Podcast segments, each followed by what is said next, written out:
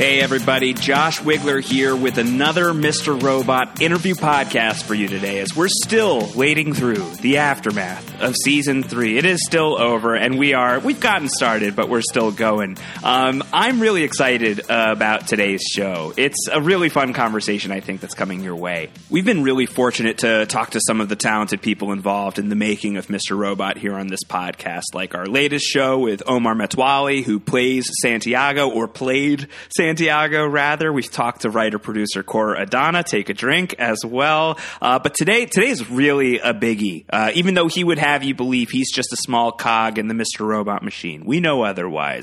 Uh, today's podcast is the man behind the blue murder gloves himself, Martin Wallstrom, aka Tyrell Wellick. Can you believe it? Uh, well, I wasn't able to believe it until just a few minutes ago when I hopped off the phone with him. Uh, so the interview is real. It happened. Uh, and he was an absolute delight. Nothing like the guy he plays on TV at all. Uh, Martin had a lot of great insight into the creation process of Mr. Robot, his thoughts on Tyrell as a character, the season at large, all of it. I'm really excited for you guys to listen in. I think if you're a robot fan, you're really going to enjoy this show. Um, of course, we still have our full deep dive recap podcast that's going to be coming your way in the next couple of days. It has not even recorded yet. Um, I'm going to be back with Antonio Mazzaro soon to do a full rundown of the season three finale. He's still on the mend, getting there. Uh, so we're taking your feedback on that show as well. Plenty of time to send that our way. Postshowrecaps.com slash feedback or Mr. Robot at post showrecaps.com is our email address. So send us your feedback, your questions, your comments, any observations you have about season three's finale or season three overall. We'll take them and we'll chew on them and we'll give you uh, we'll give you our musings in our next podcast. Make sure you're subscribed so you don't miss that episode and any others we're able to come uh, we're able to bring your way. Uh, postshowrecaps.com slash robot. That's the way to do that. Also tune in thr.com slash Mr. Robot. That's where I've got all of my Hollywood Reporter stories with all of the people involved with this show that we're posting over there. Um, so, with all that business out of the way, I shall stop rambling at least by myself, and I will start rambling towards Martin Wallstrom. I really hope you guys enjoy this conversation. All right, here is a man that needs no introduction from me. Uh, although I just have to have to start things off by saying, because when am I going to get the chance? Bonsoir, Martin. That was great. was that? Did I do all right? Is that a decent, decent enough bonsoir? I don't know what the key was, is. Um, me neither. I, it's it's just it's so. Um, it's such a funny phrase. If, um, I, I, feel like sometimes like you you like you have to hang on to like the R, like there's like a bonsoir aspect to it. Yeah, I, I remember we did the pilot, and, and Nils Arden Oplev, he was the director, and, and Sam was there too, and we we have this and I think it's, the end of, of the pilot and Elliot comes up to this conference room and Tyrell leans into into frame and he says uh, bonsoir Elliot. And and we talked about not to do it as Bond villainous like bonsoir Elliot. Right. Um, so it was more like bonsoir Elliot. Um, but when I'm thinking about it it's like during the seasons, it's it's gone more and more towards the Bond villain style.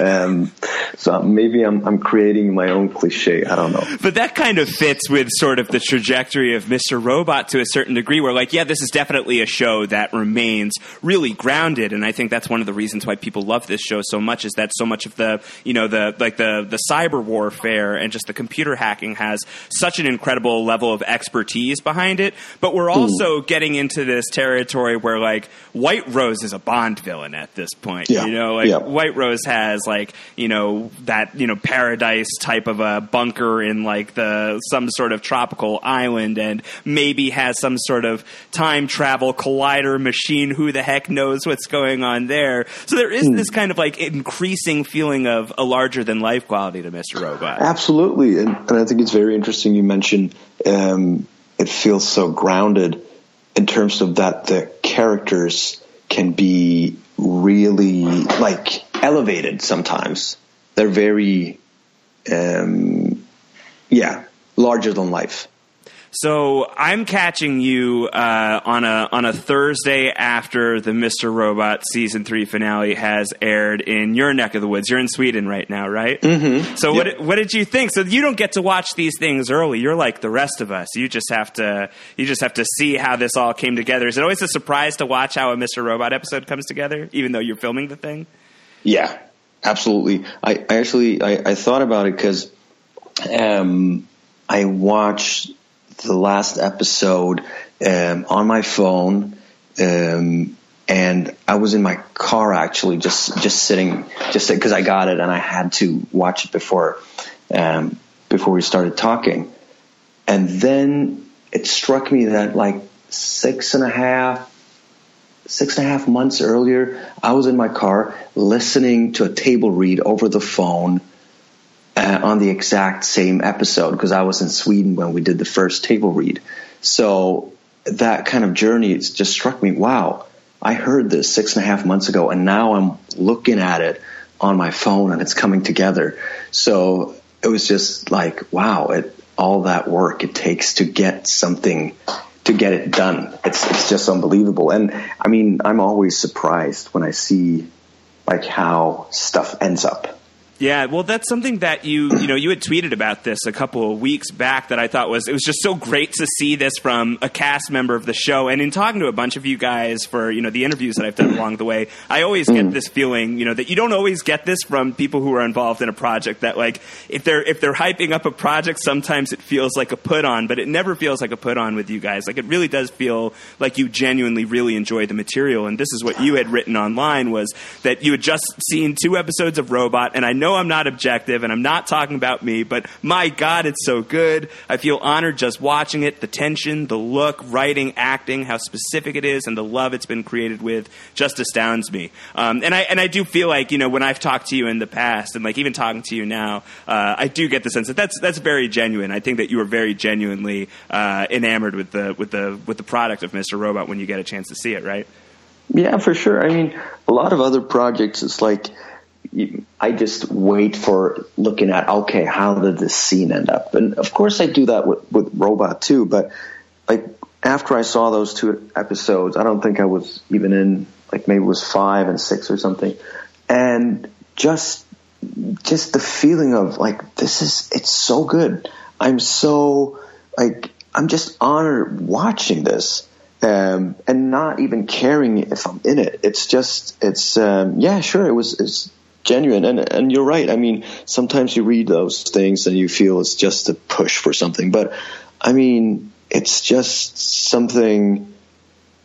I'm I'm, I'm really honored just to be a small part of it. It's it's. Um, it's it's so great and just watching it and, and knowing all these people, the writers, the the, the crew, and, and knowing that everybody puts that the amount of work everybody puts into it, um, and, and the result that comes out of it. It's just it's amazing. I like that you called yourself a small part of it when you're Tyrell Wellick, which is kind of a big deal.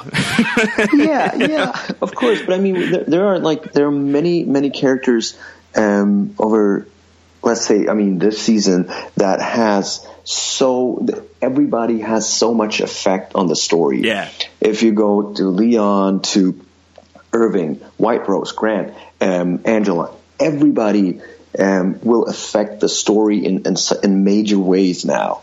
Um, sure, like season one, um, the first episodes, you could feel, well, Tyrell, he is affecting Elliot, but now it's like we're all pawns and, and affecting each other in, in a way that is like suddenly you have a character stepping in as we saw, like in the end of, of episode 10, you have someone stepping in, which we know have had like a great impact in, in the past. Right, so, Fernando Vera, you're talking about. Exactly. Yeah. yeah.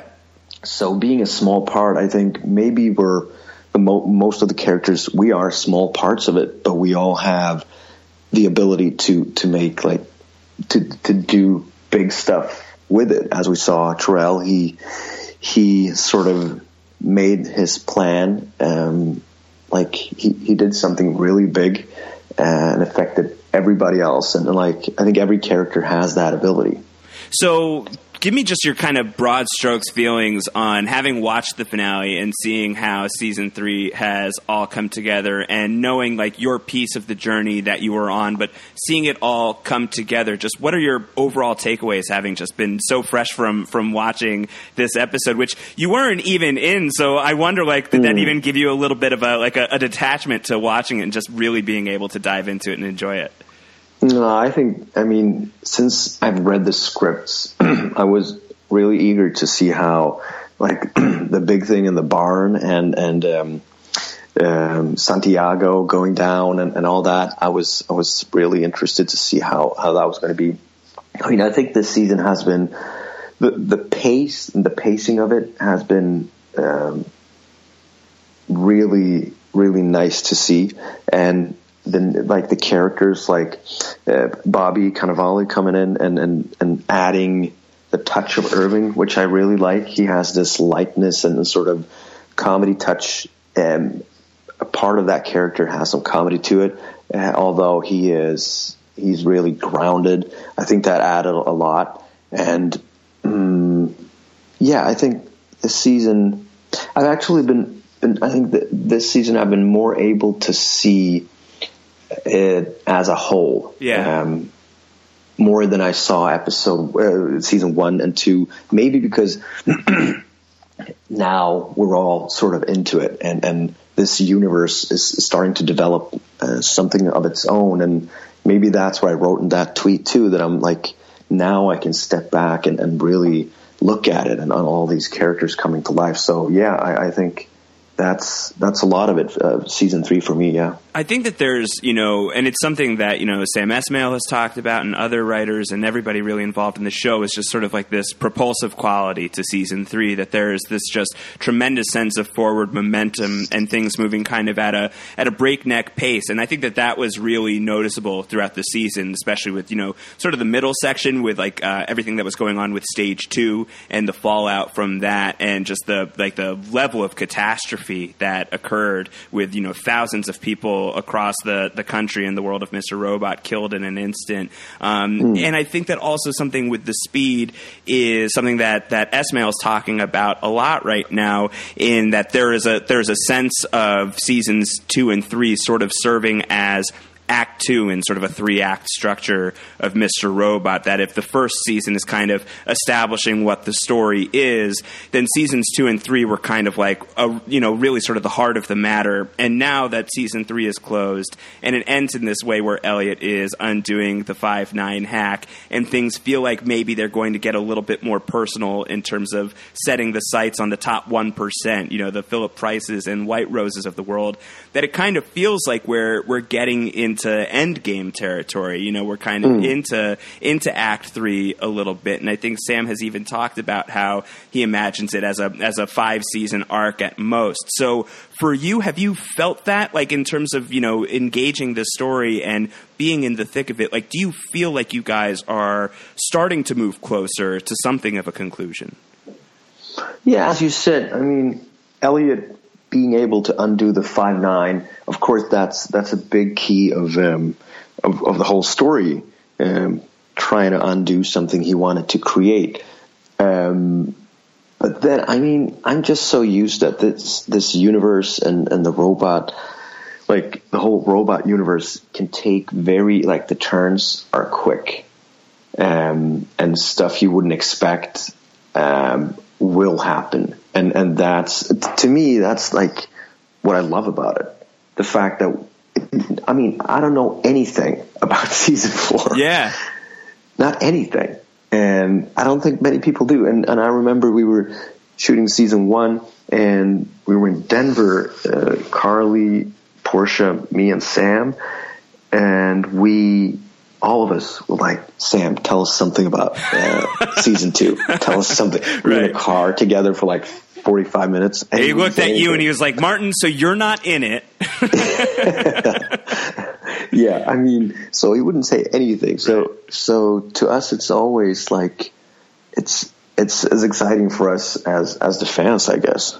Yeah, so in terms of that, I, I, guess I would just love to sort of get the a little bit of um, some insight into the creative process. So, do you really kind of live season by season? Because I know it's not episode by episode, where you know when you enter a season, you have the season's worth of scripts; they're already written. So, like, you can start to kind of like process what the arc of your character is going to be for that year. But like mm. when you're in season two, you don't know what's coming your way in season three, and you finish season three, and now you don't know what's coming your way in season four. Is that kind of the way of it? Yeah, exactly. And I've sometimes I've talked about it in terms of as an actor, you always, if you do a play or you do like a film or anything, you love to, you want to see your whole arc. But here, it's sort of, it's sort of a relief that if I'm in season two and I'm talking to Price, um, and I'm, I'm confident I'm lying to him, and then in season three, we'll see, well, he wasn't lying. So all those small choices you make as an actor, sometimes it's, it's really nice not knowing, am I truthful? Is this it? Um, Tyrell talking about his father. Uh, I mean, we don't know that much about him or stuff like that. So sometimes it's, it's, it's really nice not knowing. I like it. So I'd love to dig in a little bit in terms of the journey of Tyrell this season, and especially uh, it, it, was especially exciting because you'd been away for so long in season two, where they, there was like a lot of really fun, creative uses of, of your character. Where I know it probably wasn't a, a true delight to be spending time in the trunk of a car. I hope that was just for a few minutes here and there. I loved I loved that episode. Yeah. Um, when I read it when I read it, I was like, it, I, I think I emailed Sam and, and being in that world and seeing the cameras they use to get the right look and, and the green screen thing, I think it's one of the best memories from from these three seasons. Yeah, I remember talking yeah. to to Carly Chaikin around the time of that episode, I think, and she was talking about how it was like a swelteringly hot shoot because you guys were like inside and there was a lot of green screen. It was like kind of uncomfortable. Was it uncomfortable? Do you remember that at all? Mm, I think. Well, I think maybe we discussed more about how are we going to act in this because. it's a sitcom.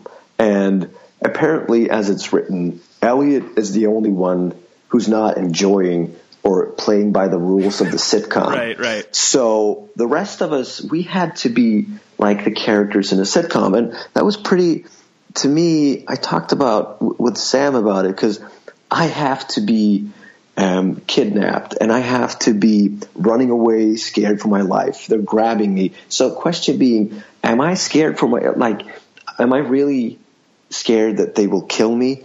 Um, am I running away for real or is it as if, um, so that was like the tone. I didn't, I didn't have much in that episode, but it was, it was interesting just talking about what's the tone here. Cause we have to, we have to play the sitcom thing or else Elliot's whole thing will just fall apart. Um, so that's very interesting. And I, I, I there are some, um, more episodes in that style I'd love to do. Um, but I'm not going to talk about them because, because then I know the writers, um, or or Sam, they might not want to do them. You don't want to jinx it. So you're in the trunk of a car for an episode in season two. You come mm. back for you know the season two finale, and we we we realize that Tyrell is is not dead. He's alive, and he's really involved in what's going on. And then season three is a really big storyline for Tyrell, where we see just how involved he is. He is uh, you know in large part responsible for the cyber bombings, and then uh, gets the whole PR spin of from hunted to hero, where it's made to look like he, uh, you know, wasn't, you know, a mastermind here. And it's a really impactful and kind of uh, harrowing story. And I wonder if you think does it does it have the same impact that it ends up having if Tyrell is more of a, a presence in season two? Do you think that the absence of that character was almost critical to sort of the impact of him in season three? Hmm. Well, I mean, I know that a lot of people wondered, okay, and, and most of all, it was like Elliot. He was wondering, what did I do? where is Tyrell? Um, who's behind this? So, in terms of, of that story, I think yes, it was good that Tyrell was absent. Um, but sure, yeah, I think season three. I don't think it would have had, and especially of course episode three where we see where he was. Uh, of course, wouldn't have that impact um, without the absence. Um, and and again, I think I, what I like about Sam and the writers and, and, and the whole robot universe is that they they're not afraid to make these bold moves. Um, removing a character like that, or um, yeah, we've all seen people coming and going, and and and all the unexpected things, and that's what I love about it. Um, all these bold moves. Yeah.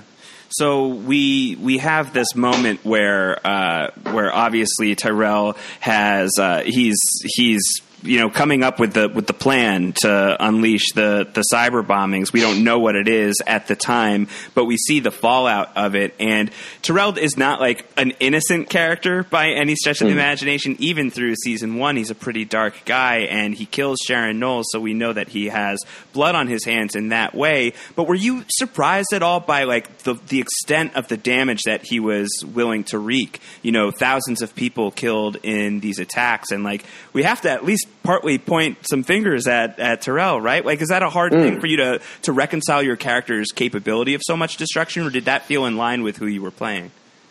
Yeah, I, I, you're right. I mean, because it's it's such a it's like it's a huge thing, killing that many people and, and, and doing all these things, and and I guess I had to just think about okay, he's put himself in this situation um, where he he he basically only has one choice to to to, to become a free man again. Uh, and then he realizes, well, the guy I'm working with, he's working against me half of the time. Um, so just, I mean, all these excuses you must make for like, it's going to happen anyway. Um, if I don't do it, someone else is going to do it. Um, they'll never catch me or whatever. Um, so sure, yeah, it's it's like okay, I have to be responsible for this, the, death of five thousand four hundred and eleven uh, and twelve, and with Sharon Knowles people. Um, Not that anyone's keeping score or anything like that. Exactly. um, but um, but also, I think what we were striving for, and what I th- what I find in the writing is that you have a character. He has done all these horrible things but hopefully people will, when he comes home and discovers that it's for real, she's dead and my, my son's gone. And, and when Santiago tells him that people will actually feel something for him, um, that's what I hope. That's, that's, cause that's what writing is aiming for, I think. So, how much do you think that you know losing Joanna has just kind of ripped his world apart? Because it's so fascinating that the the show begins with this character like all that he wants in the world. He says it to, to Elliot is I'm going to be the youngest CTO in E Corp history, and mm-hmm. as we're leaving the season, like he's achieved that dream, but only after killing thousands of people, uh, being you know on lockdown for months and months and months, fighting to get back to his wife and his child. And now Joanna, he comes to realize, is dead, and his baby is gone from his life as well. Just like it's so interesting that everything he ever wanted, he's mm. he's gotten that thing, but in in order to get that thing, he's lost everything that he secretly loved. You know, like mm. did did that strike you in in terms of the arc of the character? Oh yeah, I mean it's. and I think this is, of course, it's to an extreme with, with killing that many people, and, and um, but I guess it's like genie in a bottle. You, you, I mean, be careful what you wish for or whatever, and and um, but sure, yeah, I, I think I was pretty pretty um, surprised that he was willing to go to that extent um, to get what he wanted, um, and and I'm I'm really interested to see where this will take him because he's not. I don't know how much else he has to lose at the moment. I think that that is probably the scariest thing that I could hear right now. Yeah. Is like a Tyrell Wellick with nothing to lose seems Mm. like a really dangerous character. Is that a is that a version of a character of the character that you would really be eager to play? Uh, like, do you think that he could potentially be? You know, we've seen him in some pretty low lows. Like, do you imagine Mm. that we haven't even seen his rock bottom? Well, I think now we have a very clear picture of who his enemies would be. And that'd be the first time, I think, that he, he would have someone specific to, to aim all that uh, towards. But hey, who knows what's going to happen? And maybe he'll, he'll, he'll go to Tibet and, and find himself in a, in a monastery or something. Um, That would be different. you never know. You never know, uh, but I, I think that that's interesting because you know the the enemies that are kind of coming into focus is we know, um, you know, Mr. Robot and Tyrell were kind of talking in your character's last appearance in the season about how we're just pawns and we're you know we're being used and uh, like our revolution has been co-opted by the Dark Army uh, and there's also you know Philip Price who's coming in and making Tyrell you know giving him the promotion but also making him feel like you know like six inches tall in the process you know like really making him feel like yes you got what you wanted but you know you don't really have what you want. You're just a puppet. And at the same time we have seen from this character in the past how he has talked about how we're going to be gods together. You know we're going to be uh, you know the most powerful people in terms of executing on the five nine hack. So in on on one hand everything that he has ever wanted is to be a god and yet now do we kind of find him in a place you think where like rather than wanting to to to be a god he kind of wants like vengeance against these so-called gods like the top 1% that Elliot himself has been targeting Sure. I mean, I think that's a. Um, it's so hard to to sit here and and do all the. I mean, guess because it's. I mean, how things are going to end up, who knows? But sure, I think that he joined. I mean, he joined um, F Society and and and their struggle of very egoistic um, reasons. Um, but now, I mean, yeah, maybe he's the definition of a loose cannon. Um, and someone might want to use him just to aim somewhere. Um, and that could be, yeah, sure, the 1%. Yeah, and I mean that's even that's even what Mr. Robot is talking about. It's like we just kind of have to bide our time and like get a get our, get our footing straight. And like this could be, you know, you as CTO could be a really great foothold in the next steps of of everything we want to do. So mm. it'll be fun to see where where all of that shakes out. Um, Yeah. In terms of uh, the character's relationship with Elliot, uh, you know, leaving season two, there is that declaration of love that I love him that Tyrell says about Elliot, uh, and he even says in season three in that fantastic scene that you have with Wallace Shawn, which must have just been an incredible, incredible experience. Just that alone, um, you know, you have that moment where you say, "I'll always be loyal to Elliot," and and shortly afterwards, you know, Tyrell realizes that Elliot isn't always Elliot. Like he's not always the guy that he fell in love with. How do you think that that like impacts sort of this, you know, and who knows what kind of love it is, but like sort of this love story that has been told between these two characters. You know, by the end of the season, in the way that you were playing it, how did you imagine Tyrell viewed Elliot? Just uh, like completely like um, I don't know, disappointed by this guy almost. Well, I think it's we have a scene in um, the basement of Red Wheelbarrow when Tyrell discovers that Robot and Elliot, uh, Angela, uh, no, Angela tells him in in the first. Um, I think it's after when when he's Confitura, yeah. when he's been shot right, and he's like watching Exactly. him in surgery. they're different persons, and and then I think when Tyrell, when they're at the new Confictura um, below Red Wheelbarrow, and um, when he says, um, "I once thought we were gods, but now I see how inferior you are, like a cockroach." Um, I think that's. I mean, it's just love turning hate, and I think. I mean, he blames Elliot for so many of these things. He could have he was forced. I think in Tyrell's head, he was forced to find that solution that killed that many people because of Elliot uh, and Robot. So I think it's it's very contradictory what he feels now because suddenly maybe he's on they're on the same team again and maybe he just has to learn to adjust to this new Elliot um, and that'd be interesting it's also kind of interesting that you know he can blame Elliot for a lot, right? Like he can blame him for the things that, that you're talking about now. That like you know by ruining uh, the plan, like you're forcing you forced my hand to to enact this really terrible terrible attack. But at the same time, like the thing that's so personal to him, losing Joanna, like can he blame that? Like, who can he blame that on? You know, it, the the guy is, is, you know a scorned lover. It's not like the Dark Army organized this thing. Does he?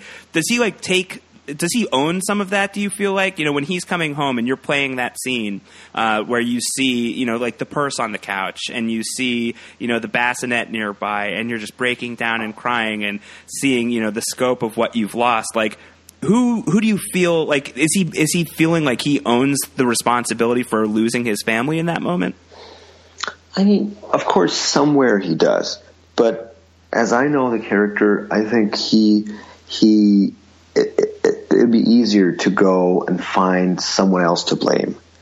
Um, but sure, I think deep inside, he knows that this was everything that happened was his choice. But I think it's it's very hard for him to to admit that. And he has a harder I'm time facing the mirror, like actually yeah. like looking and seeing what's reflecting. I think so, yeah, and I think he he'd be eager to find someone to blame. Um, um, how how much fun was it to put the uh, the blue murder gloves back on this season? so it's, was, a, a, signature look. yeah, that was great. I was um, when I read that, I was really happy because who knew that he'd have a pair of blue gloves in that uh, particular place in his house, right?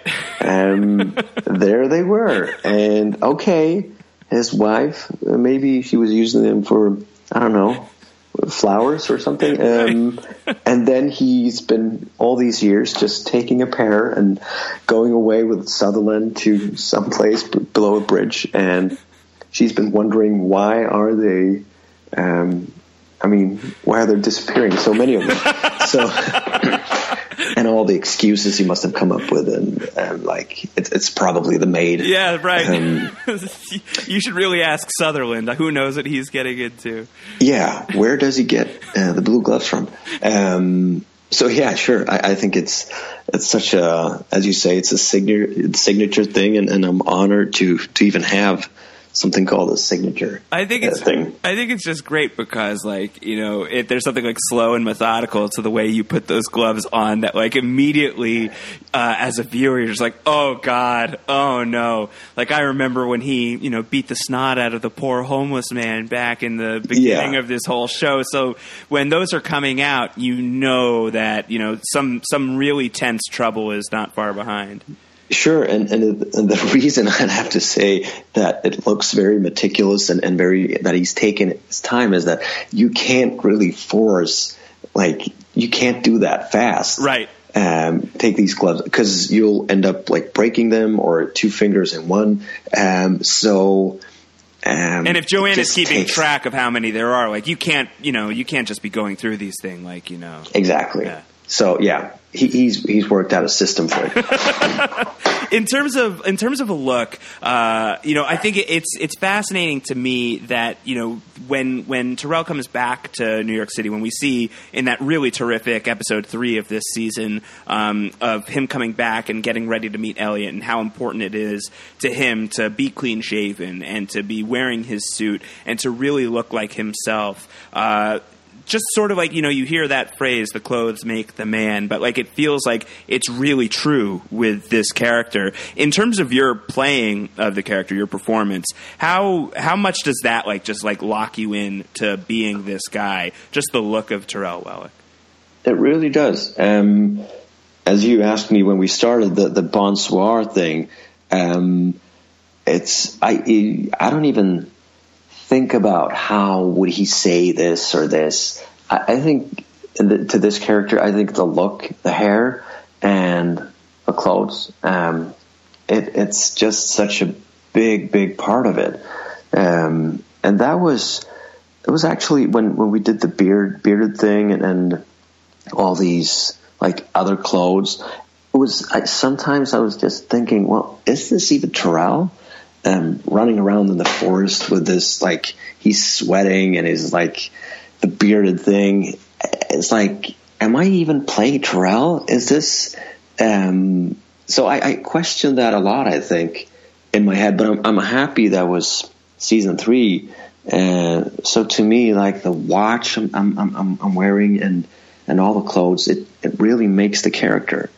Um, in a way, it's it's it's a lot like stepping into a character. And I know people in, in the makeup trailer, uh, all the other actors are always laughing because usually I come in, I have this um, hat on because I can I can't have any product in my hair when I come to set. So when I take that off, I, I look like I'm 12, and then and then someone said, "Well, you look like a 12 year old," and then you, I step into the suit and you got the hair, and suddenly it's just someone else, and I'm, I'm grateful to have to have that. Uh, it really helps. And so, when you had the beard, did everyone say you look like a bearded 12 Yeah, more like a 13 year old. yes. Oh. Yes. Uh, someone who'd been bar mitzvah Puber- at this puberty. Yes. Mm. Yes. so I know you've, you've said before, like, you felt, you felt, uh, like uncomfortable with the beard, right? Like that was, was it, was it a really strange thing to like, but, but did that help you like kind of like tap into sort of like this foreign place for Tyrell too? Like what was the, the balance on that? Mm, I think the balance was that I couldn't, I wasn't allowed to do anything with it. Um, like you can't trim it, you can't make it look like just a bit uh, nice.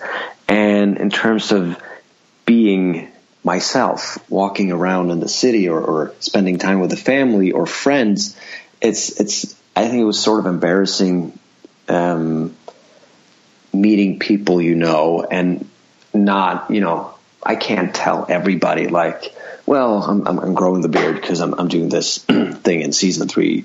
It's like people we, we don't even talk about it and you I look like um, a bum. But sure, I think it helped me because it, it was like it felt like a different character. It felt like he was uh, somewhere else and really adjusted to farm life, um, and, and going into that kind of thing he was doing in, in during episode three. So I'm really grateful. Sam and production they wanted me to have a real beard, and I don't know if it's if people do that in, in TV, and and I'm, I'm super grateful they they took the time for it. Yeah, we've seen some really, really crappy fake beards on TV in Yeah. you know, over the course of some of these shows. So, uh, if you can get the genuine article, I think that that's that's always the way to go. If you could just grow it yourself, uh, but also in terms of, of shooting it, um, in terms of the the production. So the the stuff with you and the beard that was filmed pretty close to the end of the season. Is that right? No, it was it was actually we did it twice. Okay. Um, we did it. My stuff, some of the stuff. Um, let me see. Coming into New York City from the farm with the beard and walking into the hotel and the hotel thing. That was my first day on season three, and then we see when I shave. Um, in in uh, um, in the bathroom at the hotel. Then I we did a lot of like without the beard stuff, and then we had a break, and then I had to grow the beard back again. So So it's two beards. Yeah, two beards. Um, beard number one and beard number two. Yes. Um, that's what they were called on the call sheet. Uh, no. Oh, such divas those beards. Yeah. I've heard the rumors. Yeah, the divas. He, no, he's in the trailer. He's not coming out. Oh my god, that's amazing! You have to have an incredible Wallace Shawn story. I got to imagine seeing him on the show was such a delight. You know, for anyone who has you know uh, you know has watched anything and has seen him, you know, Princess Bride immediately comes to mind, and so many other great stories. What was it like working with him uh, and and getting a chance to have that really amazing scene in episode three? It was it was so much fun, um, and also, I mean, I was so impressed because that scene, it's it's so incredibly hard for him because he has so many things to do at the same time. He has to do answer the questions. He has to write the book. He has to t- do the cocaine and all these things, and he has to set the pace. So I was so impressed by the way because it's almost like he's running the scene. I'm only answering the questions, and and to me that was it was incredible to see him just being able to just pacing the scene, uh, and that was incredible, incredibly helpful to me. Um, just being able to be in it, and and because uh, it's so quick. Yes, no. Did you? Did you not? No. Right. Um, so that was yeah, it was it was so much fun, and it was it was really intense, and it took a lot of time, and I'm, I'm, I mean, like the editing, also the way it's edited, I, I think they did such a good job. Yeah, um, I, that's been something that's really struck me. And I've, I've been doing, uh, or I had been doing weekly conversations with Kor, with Kor Adana mm. on, on THR, and he talks a lot about how, um, like, a lot of the tension that's built into the show comes out from uh, from the editing, where there's like a lot of intercutting that happens on the show um, in sequences that isn't necessarily scripted out that way. Where, like for example, in this finale, um, like everything that, that's happening in the barn and like the build up to to Leon killing the the Dark Army guys, and then Grant getting the call from White Rose was like I guess like scripted in in that lane, and then everything with Angela and Philip Price is scripted in that lane, and then in the editing room, it's kind of discovered that things are tenser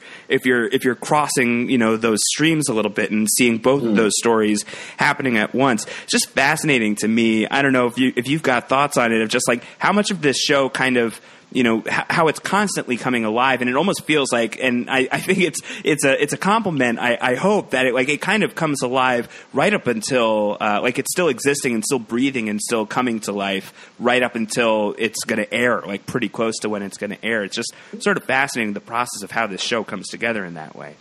Absolutely, and I think the the main reason because editing, sound, sound design, and, and like the mixing and everything um, and every detail, I think so much trickles down from from Sam having a very clear vision of what he wants to do, and then suddenly it all the writers they will pick this um, uh, pick it up and, and and Sam too when they're writing, and then it comes down to the to the actors and the camera crew. So all this attention to detail, I'm, I mean, I think we, we did something on on um, um, the new Confictura where they um, below Red Wheelbarrow. Um, there's a wall. You see you see Bobby sitting and talking about Tyrell. This is this is your moment to shine. You can do this.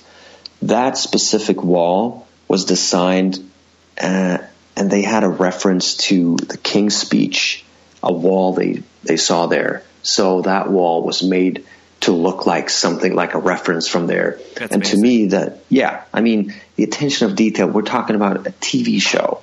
We're doing almost ten hours, and to have that attention to detail in everything.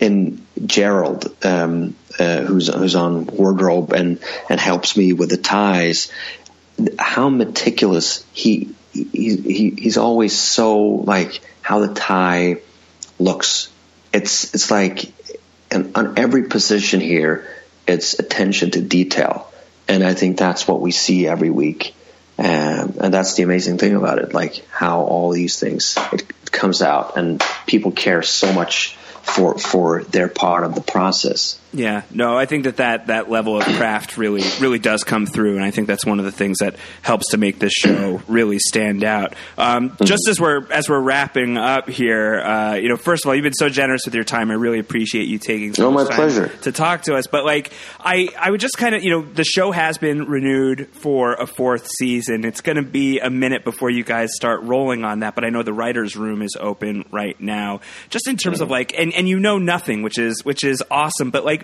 do you have instincts for for where this is headed for Tyrell? Like, do you have instincts for like where you feel, you know, sort of like we've seen like the cosmic justice of this universe in the world of Mr. Robot, where like if you if you make a decision, that decision has an answer, right? Like if you if you choose to do something, somehow it's going to it's going to come back to you, and not always in a pleasant way. Uh, do you have a, a sense of of how this should move for Tyrell? Like, I guess like the more direct way of putting it is like, does this guy get out of Mr. Robot alive? Should he get out of Mr. Robot alive? well, the thing is, I always have a sense of where this should be going, and it turns out it's always the wrong direction. yeah. so I'm not even going to talk about it. Um, I mean, I'm, I'm going to say it again. I think the writers, they're so clever, and um, it's it's just I'm just eager to see what's going to happen. Is anything going to happen? Um, but I think I've been I've been pretty wrong every time I've been guessing um, which which I think people should be very glad for. You just need to start guessing like the opposite of what you want to have happen. Uh, yeah, but you know they're so smart; they'll do the opposite of the opposite, right? And uh, yeah, and there we go. Cool. All right, Martin. I appreciate you taking the time. I can't wait to see uh, to see season four whenever it comes out. I hope that you're. I hope you're enjoying some. Do you get some time off now? Do you have a project that you're working on right now? Or are you trying to take it a little bit easy? Um, I'm going to take some uh, time off um, during Christmas and um, uh, but in January, and then we have I have some projects coming up. Um, I just got back from New York and LA, um, so that'll be interesting to see what what happens. And um, yeah, we'll see what happens. All right, cool. Well, happy holidays to you, sir. Uh, hope hope those are those go swimmingly for you. Uh, congratulations on an incredible season, and thanks for taking so much time. I really appreciate it. Thanks, Josh. All right, bonsoir, Martin. okay, there you have it. Martin Wallstrom, Tyrell Wellick himself here on Post Show Recaps on the Mr. Robot podcast. Can you believe it? Unbelievable. Really fun conversation. Hope you guys enjoyed that. Like I said at the top of the podcast, we are not done covering Mr. Robot here. We have another podcast, at least one more, ideally at least two, uh, trying to still lock down timing with Kor Adana for one final conversation with him. But Antonio Mazzaro and I are still going to be getting together and doing a deeper dive into the season three finale. So that'll be coming your way in the next few days. Should be recording any day now. Uh, so if you've got questions, if you've got feedback, don't hold it back. Now is the time to submit those questions, those comments, anything that you've got on the season. Get that to us at postshowrecaps.com slash feedback or our email address, mrrobot at postshowrecaps.com. Subscribe to our show at postshowrecaps.com slash robot to make sure you don't miss out on a single episode. So even though we are done with season three, we are clearly not done here on the podcast. I can't wait to catch up with Antonio, and I hope you guys have enjoyed these bonus interview podcasts that we've brought your way. In the meantime, until then, take care, everybody. Farewell, friends. Goodbye.